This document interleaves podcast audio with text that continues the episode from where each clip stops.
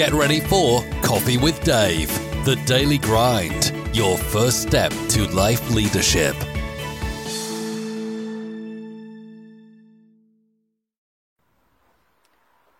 Hey guys, so um, we're going to talk about the wise and how they can suddenly um, achieve all these things, these wise people.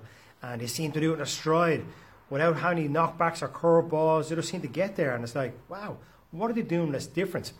Now, we're calling them wise people because they've put plans in place. We're not saying they're more educated than anybody else in the world, okay? But what they've done is they've structured their daily actions they've structured and managed their expectations as to what they want to achieve. So then when things happen, when that curveball comes along, they're ready for it. They already have a backup plan in place. They didn't get carried away and go striving forward. They put down the foundations. They have a contingency plan. They have a different route they can take because they're expecting things to go wrong. If we go through life all fluffy, I have a five year plan. Yoo-hoo! I'm going to get there, yay, and there's no plan. You're going to go, you're going to go nowhere. Okay?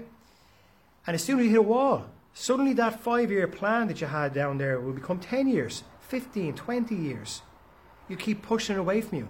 It'll become a negative aspect of your life because you can't achieve it. And that's when the, the hatred will set in for yourself, the self loathing. You'll spew that on people that are achieving.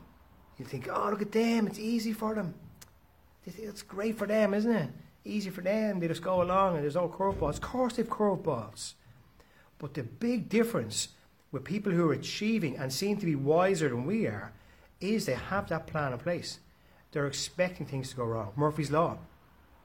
Okay?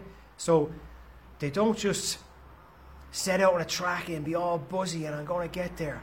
They sit down. They have a daily method of operation. They have those smaller goals that I keep mentioning are more important than that long term goal. It's great to have that bright, shiny star in the distance that we want to achieve, we want to get to. But we need to keep a focus on the here and now, the present. What we can do now to take that step forward. If we get knocked back, how do we meander around it? How do we climb over it? And that's what it's all about. It's managing expectations. And that's not to say to put yourself down. And this is where people can take things up the wrong way. So you can perceive or decide in your own brain, choose to, to think that I'm saying to you, manage your expectations, you're not good enough. Quite the opposite. Managing your expectations is what can I achieve if I work my damn ass off? It's not what can I achieve by sitting back on the couch and just plodding along and seeing how the world goes. Ah, it's not happening, sure, let's sit here. Fine, if that's what you want to do, perfect.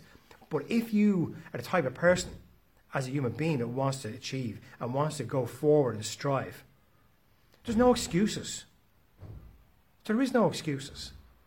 There's no looking across at Jim and saying, fuck, ah, it's all right for him.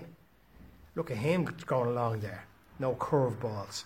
He's no, nothing happening to him. He's just, yeah, he's just brilliant. Look at poor me here. Everything I try to do just, just fails. Or I can't get in the door. I can't get in this door. I can't get in that door. Knock on another door. Go in somewhere else because that's what Jim is doing. Jim is not standing there static going, let me in, let me in, let me in. Jim is saying, fuck this, man. I'm going over this way. I'm going this way. I'm going to do this. I have a plan. I have a backup plan. I know what I'm going to do. And that's really what it's, this quote is all about. It's about having that flexibility. It's about learning by your mistakes, like I said yesterday. Like I said last week, it's about when you hit that wall, create space to go around it. And that starts in here. Like, I got a knockback this morning. Got a knockback on an email I wasn't expecting, and it's like, oh, that's not going to happen. Unless I can meander around it, move around it. Unless I come up with another plan. I could have easily turned my phone off and said, what's the point?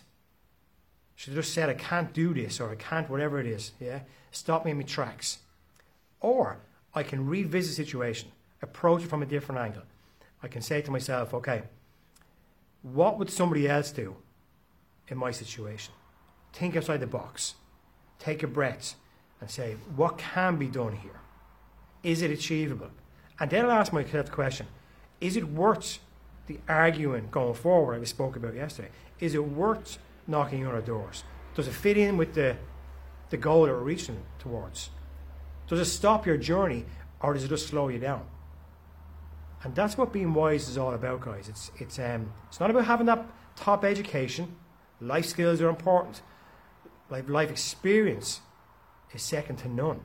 Second to none.